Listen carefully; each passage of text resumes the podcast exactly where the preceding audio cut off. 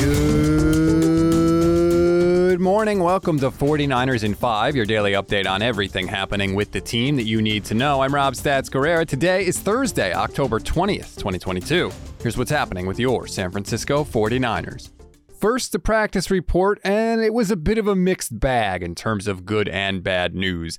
First, the following players did not participate. Mooney Ward, Mike McGlinchey, Samson Ebukam, Eric Armstead, and Talanoa Hufonga, although Kyle Shanahan did say he was progressing through the concussion protocol. Nick Bosa, Trent Williams, Jimmy Ward, and Drake Jackson were all limited. Kyle Shanahan said Jimmy Ward's going to try and see how it goes with his cast. Ward was in the non-contact jersey yesterday. Good news, Jason Verrett practiced in full. There is a chance that Jason Verrett returns against the Kansas City Chiefs, and it would be perfect timing if Charvarius Ward cannot go. Now, I know it's the Chiefs and everyone's going to talk about Super Bowl 54, and we will too, but I actually thought this was the most interesting soundbite from Kyle's media session yesterday. He was asked, how is watching film on the Chiefs different given how much Patrick Mahomes improvises? You don't ever see people play like that, really. I mean, not many. There's not many people in the history of football as good as him. Reminds me of Elway a ton watching him, just how he's capable, just how he's the top thrower on the planet and the way he can move. I mean, he's not always doing it just with a flat-out 40, just running away from people, but the way he feels space and can create time. And as he does it, his vision down the field with that arm talent is tough to deal with. That's an interesting comparison that I haven't seen too many people make, and maybe it's because not enough saw Elway play, but Mahomes does sort of move around in the same way. He moves around, like Kyle said, to create space to throw. Patrick Mahomes has never had more than 61 rushing yards in a game in his entire career. He does not want to scramble if he can help it. If he's moving around back there, chances are he wants to throw the ball, and you should play him as such. Every time Patrick Mahomes pulls it down and runs with it, that's a win for the 49ers defense. That should be the plan. The other focus in this game is going to be on the tight ends, of course. Travis Kelce, George Kittle, they're very friendly. They do tight end university. And I thought this was funny. Listen to Dre Greenlaw comparing those two players yesterday. What's the biggest difference between the two? George liked to block.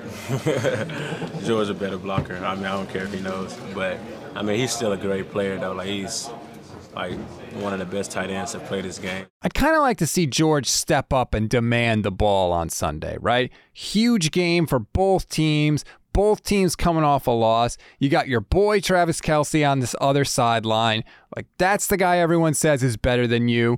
Come on, George, let's go out there, kick some ass a little bit, and remind everybody why you earn all that damn money, and show Travis Kelce that you still want to be able to stake your claim as being the best tight end in the National Football League.